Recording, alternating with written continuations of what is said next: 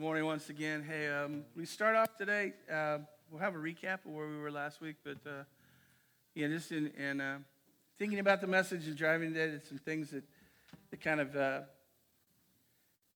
well, just thinking about a different approach. Uh, Yeah, you ever draw a line in a sand, like either literally or figuratively? Like the whole idea of drawing a line in the sand is saying like, we'll stop. It stops here. It's not going to go any farther. Where this is where we're going to be. Uh, one thing I learned about when I draw lines in the sand is, is that sand shifts, man, and it, and that's not a really great place. You, you would never build your house on sand. The wise man builds his house upon the rock, right? Because sand shifts, and it's not a good place for a foundation. So today we're going to talk about Nebuchadnezzar, and we're going to talk about Meshach, Shadrach, Meshach, and Abednego. And you know the story, probably do. If you haven't been to church much, you know the story about the three boys that are thrown into a fiery furnace. They don't get burned up. We could go a lot of different directions on this. We could go like the physical aspects of how hot the furnace was. Just going to tell you this: the furnace was hot. All right, it was hot. And uh, I'm going to get into that too much. I don't even know if we're going to get to the furnace today, to be honest with you. We're going to find a place that it's a good place to land, and we're going to stop. But we're going to talk about these two entities, group of three Hebrew men and Nebuchadnezzar. And what I want you to do, and this is going to be maybe hard for you because you don't want to. I've always heard this spend and said so that we want to identify with the three Hebrew children, that we would not draw our line in the sand. We would plant our heels. We're not going to move back. We're not going to give up. We're not going to back down. We're not going to surrender. You know, we are the living embodiment of a spiritual God centered Tom Petty song. We won't back down. This is, you know, this is who we are. This is the, the front that we all put when we say that we're Christians. But I want to challenge you today to look into yourself and say, could there be a little Nebuchadnezzar in me? Could I see a little bit of him in me? Because here's what I found in looking at it through my, from my perspective, is I can easily see myself as both. My good days, I will stand firm. And on my weak days, I will bow down. That sets it up. Let's go back and talk about where we were last week. Last week, when we left Nebuchadnezzar, he was crazy happy, right? Because he had had the answer given to him. He had a dream. It had just caused him all sorts of fits. So he called all the magicians and the soothsayers and the, the psychics and everybody in his kingdom to come. And he made one little caveat. He said, Look, I need you to tell me the dream and tell me what it means, but you tell me what the dream was. He wasn't going to tell them the dream and have them guess as to what it meant. He said, You tell me what I dreamt. And they're like, Well, we can't do this. Nobody can do this. There's nobody can do that. Well, Daniel hears about it because the king got so mad, he said, Fine, I'm going to kill you all because you're worthless to me. Daniel hears about it, goes to his middleman, Nebuchadnezzar's middleman, and says, Hey, give me some time. I think I can help the king. So Nebuchadnezzar goes, he prays with Shadrach, Meshach, and Abednego. He gives it over to God, and God comes to Daniel in a night vision and tells him, Here's what the king dreamt, and here's what it means. So Daniel went back, and the king was, he was all, I mean, he was like, You are the one who serves the one true God, and there are no other gods like your God, and from now on, we're going to serve this God. And he fell on his face, and he's a devoted follower now. He went all in, like Kanye West. Talk about Kanye in a minute. Because here's the thing when, when we hear somebody that proclaims to be a believer, a Christian, we're like, yeah, they're one of us. And then they drop an F bomb on TV, and you're like, no, they're not one of us. Get over yourselves. They're exactly like us. So Neb goes all in. And that's where we leave him in chapter 2. And then chapter 3 starts. And it's a whole different story, it's a whole different feel. So here's the thing you got to realize there's a time gap between chapter 2 and chapter 3. And that time gap is 16 to 20 years, according to most theologians. 16 to 20 years.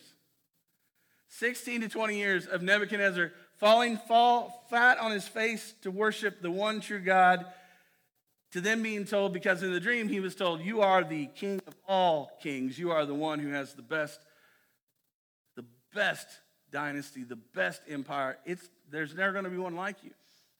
She had 16, 20 plus years to think, I am the man. Look at my, look how blessed I am. See, and it goes like this. The ratio goes like, like look how blessed I am. To eventually, if you start believing yourself enough, you go, look how smart I am. Look how good I am. Look how deserving I am. So, desire, ego, and circumstance builds up over 16 to 20 years in Nebuchadnezzar's life. And Nebuchadnezzar has time to reconsider. He may not realize he reconsidered. He's like a lot of us. We are very fervent and adamant when we make our commitment to God and to follow Him, and we're never going to go back and do the things that got us away from Him in the first place. Never, ever, ever. Then time sets in and old habits come back in. So Neb has some time to reconsider. I've gotten to know King Nebuchadnezzar a lot over the last three or four weeks. I call him Neb now. It's my own little. If I slip today, that's who I'm talking about. So the desire, ego, sin, and circumstance gave Nebuchadnezzar pause about this impulsive commitment to the Lord. Now, Nebuchadnezzar's been thinking, look, in the dream that I had, that Daniel interpreted, that came from God, I'm the golden head. I'm the top. So wouldn't it be natural to think that maybe after a couple years, Nebuchadnezzar starts thinking, like, well, if I'm the head, shouldn't I be considered the whole body? Shouldn't I be considered the whole thing? And that's what's going through his mind. He's saying, I don't just want to be the head, I want to be it. So he sets out to build a statue, and he gathers all his craftsmen, his engineers, and he gives them the uh, directions for it. It's to be 60 cubits high by 60 cubits wide. To translate that, it's 90 feet high by 9 feet wide. Now, I'm, I'm not a builder, I'm not an architect or a craftsman by any stretch of the imagination, but I do know this. I heard this saying forever the broader the base, the better the balance.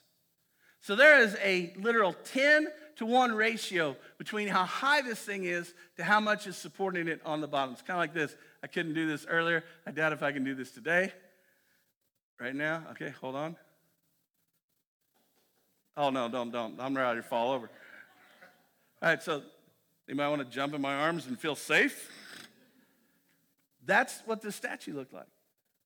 I mean, yeah, it towered over everything. It's in the middle of the desert, covered in gold, but it has no base.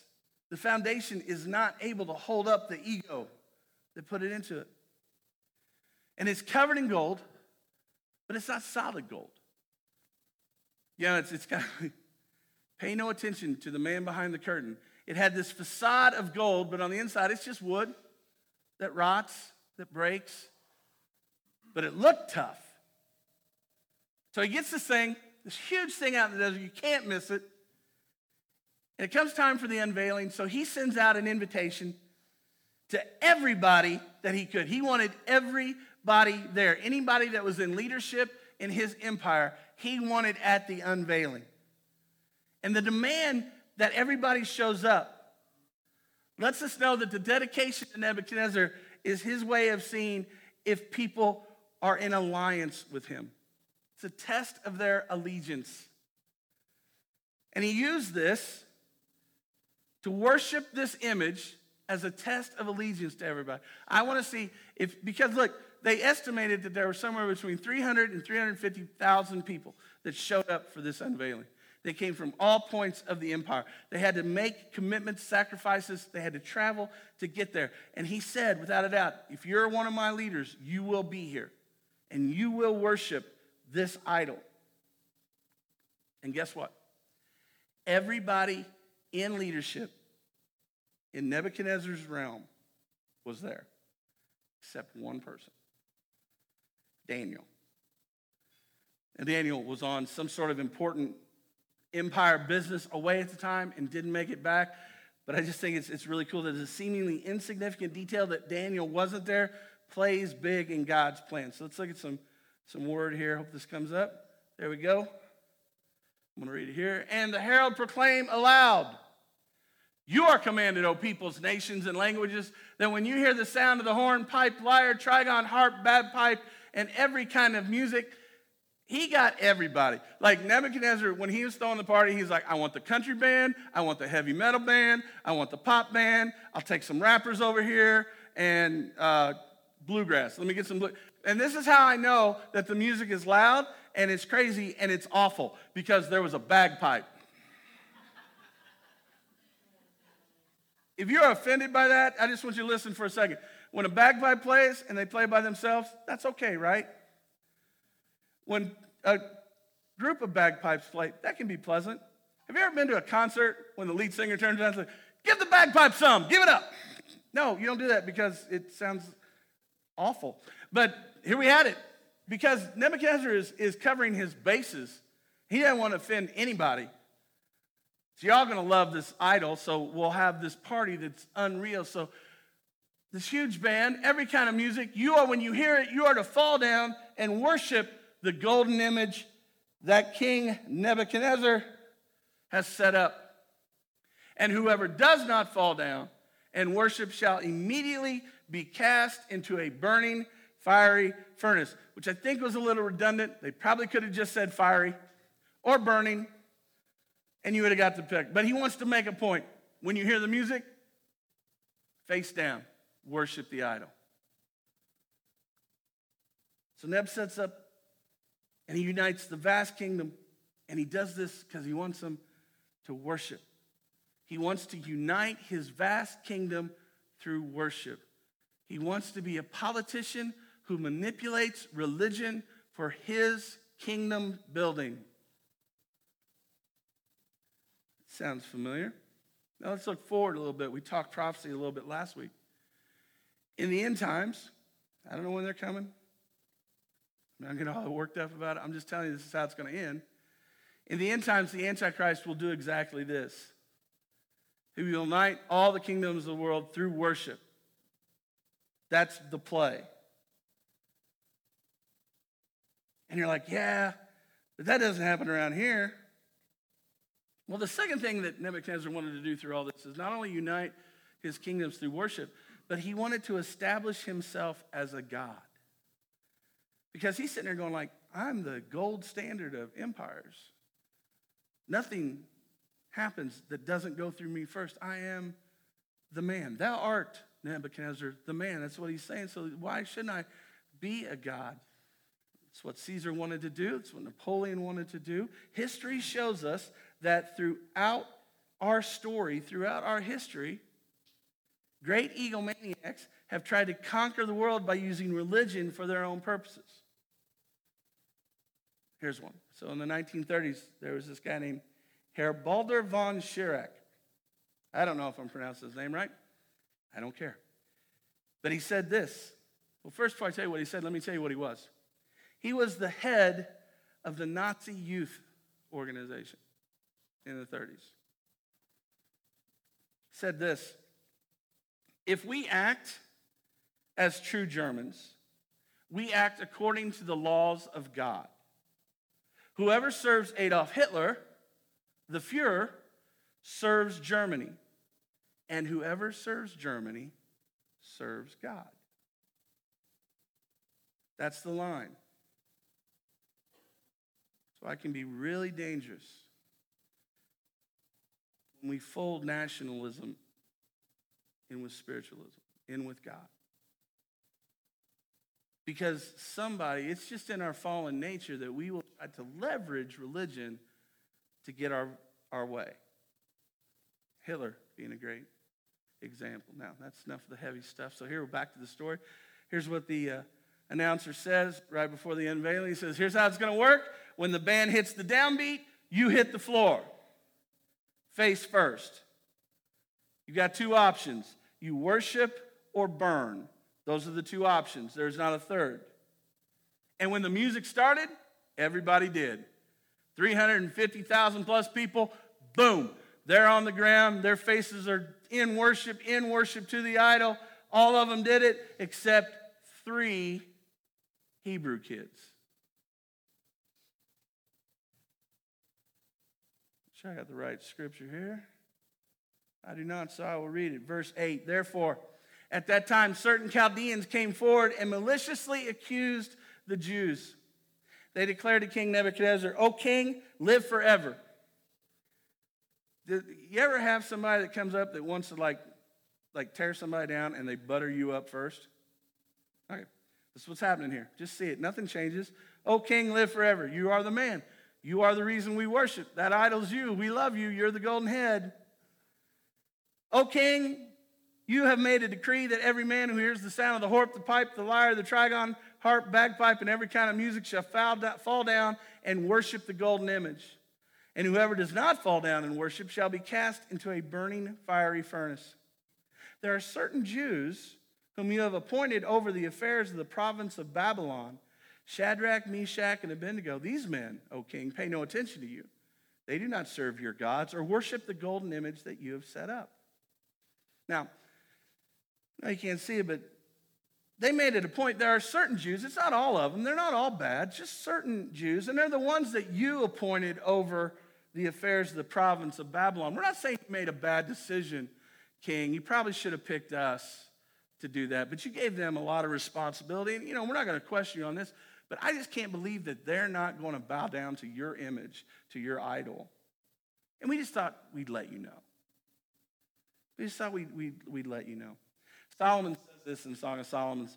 He says, Jealousy is fierce as the grave. It flashes are flashes of fire. These guys were jealous. And these Chaldeans had a political motivation to rat out. They didn't love Nebuchadnezzar, they wanted those three guys' position. They thought those three guys got over on them and they were better than them, and so they wanted them out of the picture. So they decided to rat them out.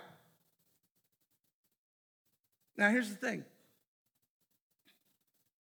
just like Daniel, when he went and said, I'm not going to eat the king's food, he didn't do it as a flashy protest to go look at me and draw attention. He just very politely, very respectfully said, Hey, I have an issue. Can we do this?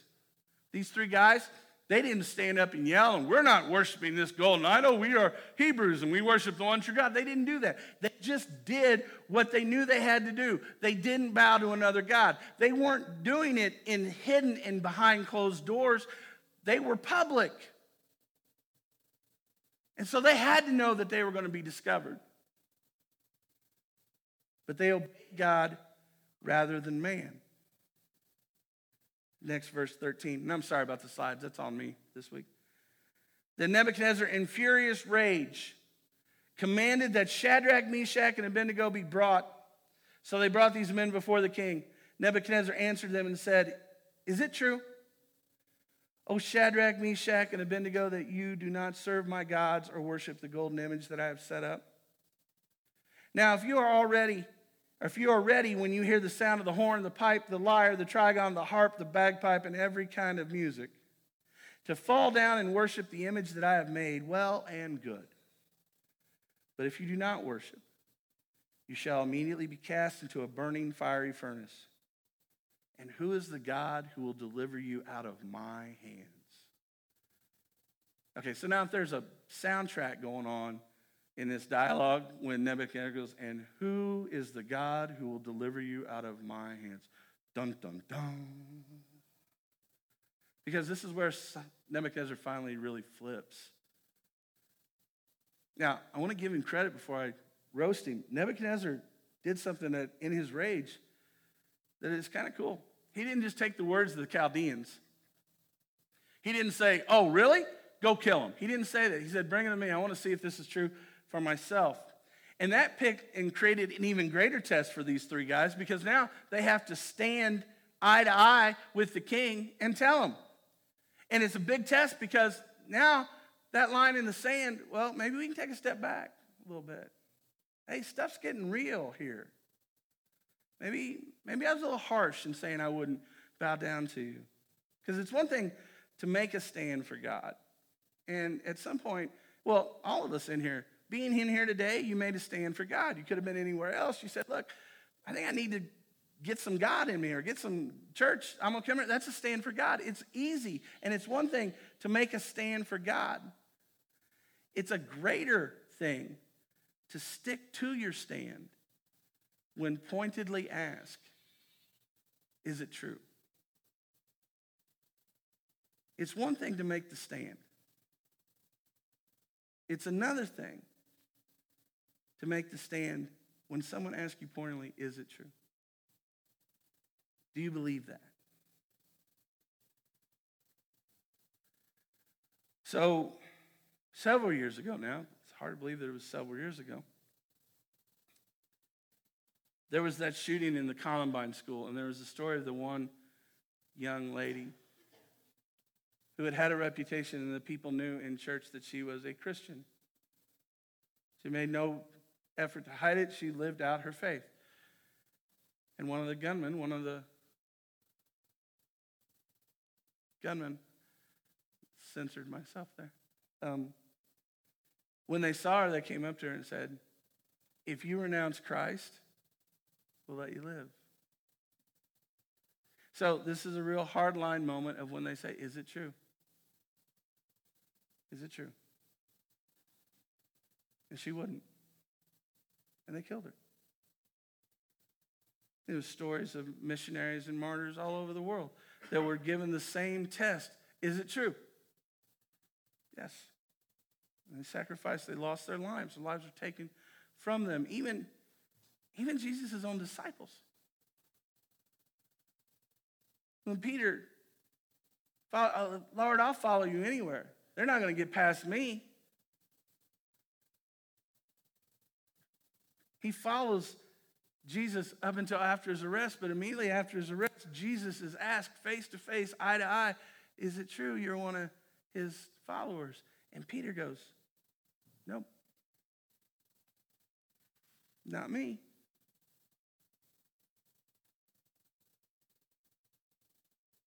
Is it true?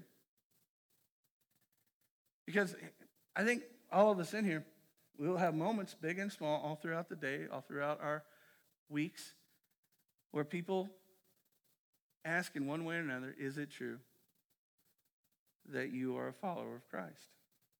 And what we say and what we do, we'll answer them.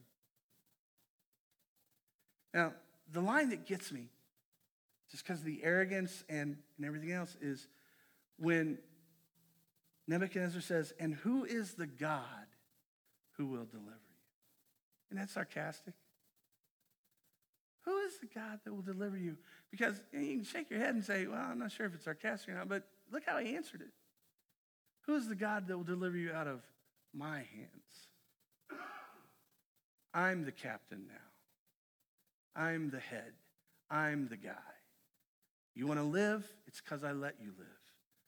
You die, it's because I want you to die. And so when he says, Who is the God who will deliver you now? He's insulting every God. He is a humanist in the, the very definition of being a humanist. He's not, he's not trying to play nice with foreign gods or false gods or the one true God. He insults all of them. Because the God that he really believes in is Nebuchadnezzar. The God that he really thinks is the one who has the power to save is Nebuchadnezzar. And there are some of us, myself included, that go through times in life when we think we are the God that's going to save us. I can fix this. I can overcome this. I can rise above this. I can handle this. I think if we're honest with ourselves, we can go both ways in this story. We can be Nebuchadnezzar thinking, I'm the thing, I'm it. Or we can be the three men and say, I stand with God. So let me, let me go on a little bit. I think I have got this one I do. So Shadrach, Meshach, and Abednego answered and said to the king, O Nebuchadnezzar, we have no need to answer you in this matter. If this be so, our God, whom we serve, is able to deliver us from the burning fiery furnace, and he will deliver us out of your hand. O king. But if not, be it known to you, O king, that we will not serve your gods or worship the golden image that you have set up. Now, next week we'll look about the fiery furnace and how three went in and four were there. I'm just going to tell you to me, the story tops off right here. This is the moment. Because this is the moment that we see what faith looks like, what saving faith looks like. This is the kind of faith that you can have if you will know the things that these three guys knew. First one, when they said, Our God, whom we serve, is able to deliver us. That shows that those three guys knew God's power. They knew it because they had walked in it, they had trusted in it before in small things. And so when the big things came up, they're like, there's no reason to think that he doesn't have the power to do it now. They knew that God was able to save them from both the burning fiery furnace and from the hand of Nebuchadnezzar himself. Do you know that power? That's, that's the question. Some of you do. Sunday school, Bible school, adult Sunday school, whenever, your mom's singing songs to you when you're a kid, you watching Veggie Tales, you know the power of God. We all say that God is all powerful. And then we put him on a shelf, or we put him behind a glass that says, in case of emergency, in case everything I've done on my own hasn't worked out, in case my little futile plans or my agenda has gone bad, break glass, get out God. We need to know the power of God. And they did. Our God, whom we serve, is able to deliver us. But then they said something else. They said, but if not. So this is where real faith comes in. Because everybody praises God when it's a good day. Everybody praises God when their prayer gets answered the way they wanted it answered. But what do you do? What do you do when it's not answered the way you anticipated? What if it, what do you do when it's not the answer you wanted? Here's what I love about this. But if not, these guys understood the idea of submission to God because he's God. They knew God's power, but they also knew that what they must do what was right, even if God did not do what they expected or hoped him to do. This is where we fall off. This is where it gets hard, and this is where it gets real. Everybody, everybody that have a problem on a cross as a piece of jewelry. What if he doesn't answer your prayers the way you want them answered? You think he's mad at you? Think he's ignoring you? Think he's not as strong as you thought he was? What if his way is better than your way? Look, here's the thing with these guys. This, this, is, this is huge. But if not, you can go ahead and throw us in the furnace. They're not saying, they're walking up and having all sorts of swag going, hey, you know what? Um, yeah, we're not going to bow because God's going to pull us out of the furnace. They didn't do that. The big difference between God's going to pull us out of the furnace and saying God can pull us out of the furnace. They what I'm said, but even if he doesn't, we're still not bowing because he's God. They didn't know if he would or not, but they didn't doubt God's ability to do it, and they also didn't presume to know God's will. They're agreeing with Job when Job says this in Job 13, 15. Though he slays me, yet still I trust him. Look, my 52 years here, I've learned this. It doesn't always go the way you wanted it to go. It doesn't always turn out the way you envisioned it. Doesn't mean God's a jerk. Just means we live in a fallen world. Sometimes the diagnosis rocks you to the core. Sometimes the relationship ends and your heart's broken. Sometimes you get fired from the job. Sometimes you can pray with all your might for something to happen this way, but it doesn't. But He's still God. The idea of growing faith is this they recognize that God's plan might be different than their desires.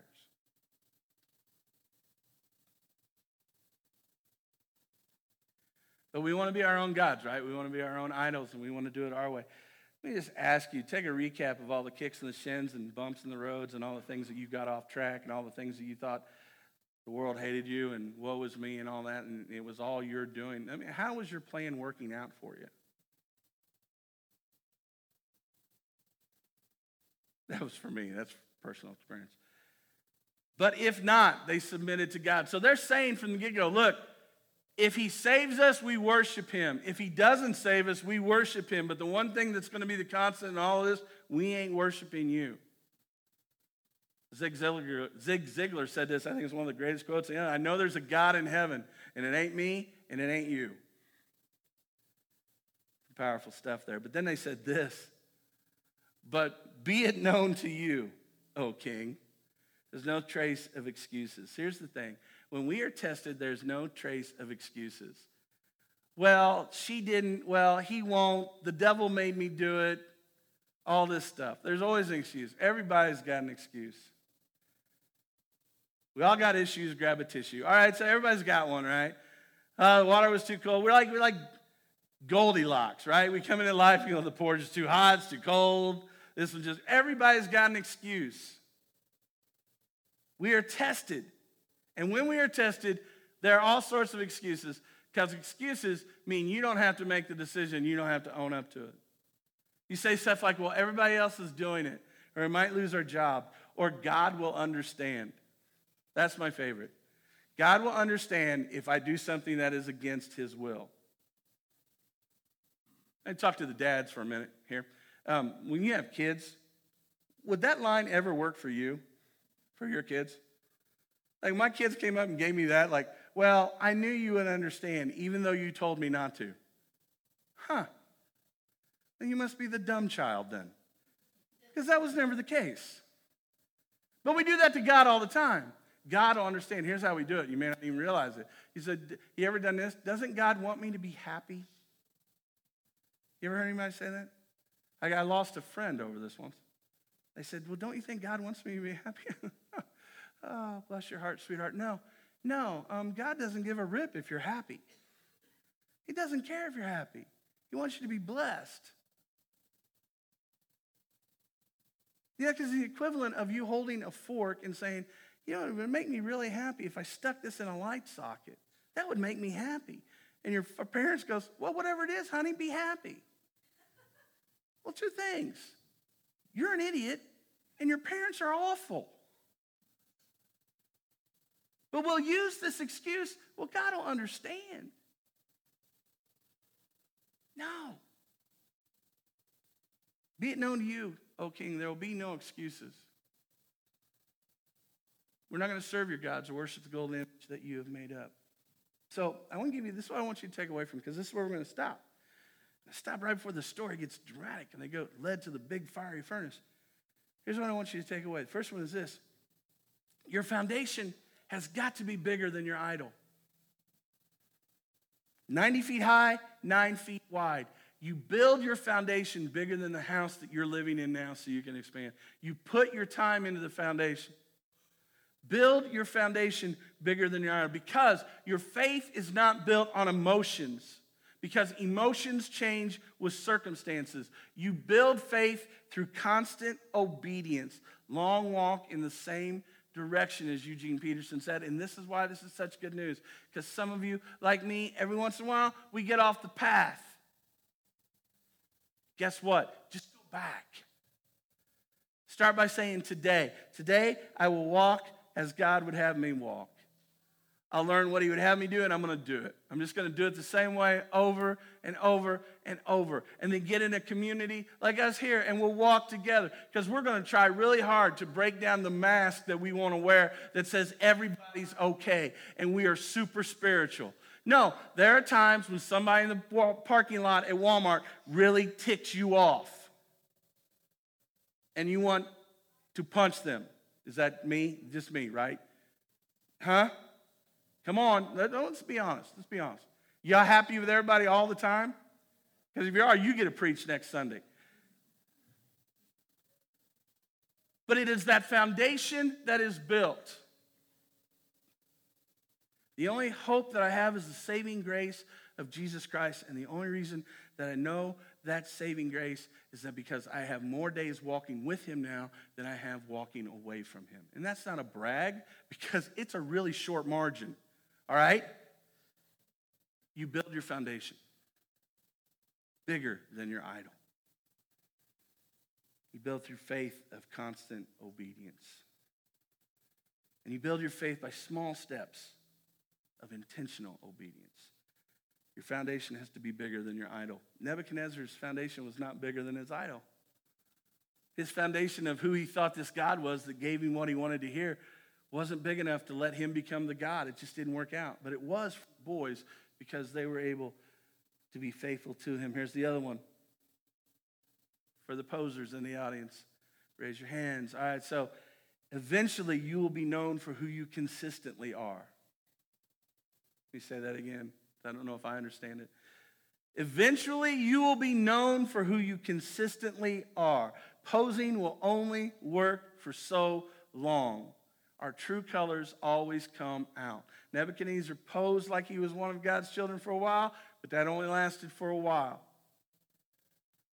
You've got people in your life look good on the front side, but then they'll stab you on the back of the other.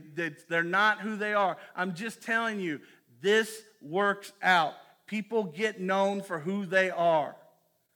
So if you want to be known as a faithful believer and a quality character person, start by building that foundation now, intentionally and consistently, day after day.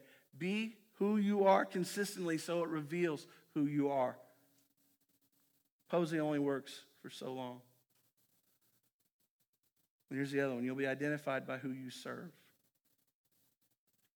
So, right now, there's no turning back for these three guys. They will be identified from here on out as children of God who serve the one true God because that's who they serve. You will serve somebody. I didn't say that, Bob Dylan did. It makes it a lot cooler when I tell you that Bob Dylan said it. So, we all serve somebody. It may be the devil or it may be the Lord, but we all to serve somebody. You know, you couldn't understand what he said when he sung it, but I'm telling you what the lyrics say. We all serve somebody. You will serve money, you will serve sex, you will serve drugs, you will serve alcohol, you will serve fame, you will serve fortune, you will serve Instagram, you will serve likes, you will serve something. And they're all false gods.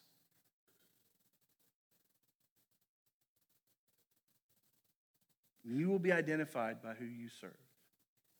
Let's talk about Conway for Kanye Conway. Kanye for a minute. I think it's great, man. I think it's awesome. I've seen some video him proclaiming, like he said, look, I, I sold, I sold you fashion, I sold you music. I'm telling you about Jesus because he's passionate about it now. And I pray that somebody's come alongside of him and, and guiding him and, and nurturing him because it's a flash fire right now. It's all super. For crying out loud, he was in Batesville. Batesville. Kanye was in Batesville. You know, the most famous person we ever had in Greensburg was Tom T. Hall. But I hope and I pray and I pray for him. Look, you know what? I listened to his album. I've listened to his album in this church before. His Jesus record. There's some good stuff on it. But if you put him up on a pedestal that he's going to be perfect, guess what? You're going to be disappointed. Or if you don't consider that he could actually be a believer, you're going to be disappointed. I think you're even worse on that end. Do I think he could fall? Yeah. You know why I think he could fall? Because I fall. I can fall. So I can be Nebuchadnezzar as easily as I can be Shadrach. I can think that I'm all that and a bag of chips. Or I can think that I'm all his. There's really only two differences. So I want you to hear this, especially when I said God will understand. Look, I know it's tempting. God understands our struggles with sin. That's why he became flesh. That's why he walked with us, so he, we knew he could relate. That's why he loves the sinner and he made provisions at the cross for the freedom from the penalty and the power and the presence of sin. Knowing that God understands should be a spur for us to be obedient because we trust him, not to be a get out of hell free card and we can sin and do whatever we want. And I'm saying if you're playing that game, you're like, well, God will understand, and I'll just keep coming back to him. Then you're just playing him. So don't be, don't be disappointed or don't be surprised when you feel absent from him. He understands. Yes, he understands. And because he understands, he made that way for us to come back to him through the cross of Jesus Christ. And yeah, it's important to be saved, eternally important. But I don't know what the value of it is if you refuse to walk in obedience with him. The praise team coming up. There's one line I want to leave you with, and it's the test line. And we'll talk about the fiery furnace next week. I, you know, I might even show the Veggie Tale clip and not even preach, but I just want you to know this. Me make sure I say this right.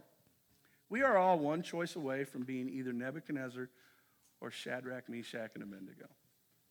We're the one decision on either being someone who thinks really highly of themselves and doesn't need God or has God as an ornament or an attachment, or someone who relies on God. The question that I will leave you with who is the God who will deliver you? Is it your things?